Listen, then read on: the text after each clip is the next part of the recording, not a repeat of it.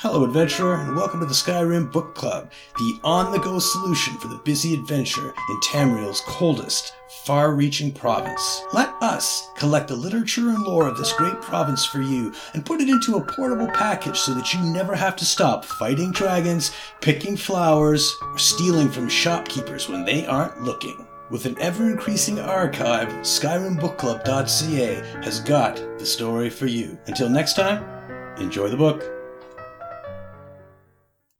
Sanavar's Research Notes by Sanavar, a researcher's journal attempting to establish a connection between Dwemer and Yokudan astronomy.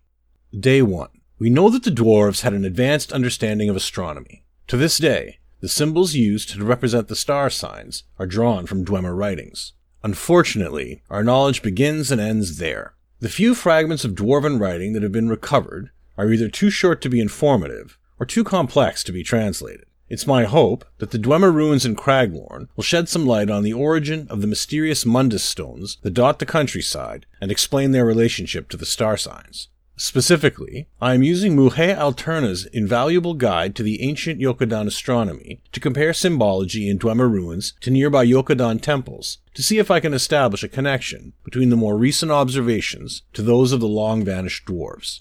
If Alterna's theory is accurate, and the Yokudans who settled Craglorn were following the star signs, then it is possible that they investigated the Dwemer ruins at an earlier time, before decay and wealth-seeking opportunists had done their destructive work. My hope is that a comparison of Yokudan and Dwarven writings will fill in gaps in the historical record.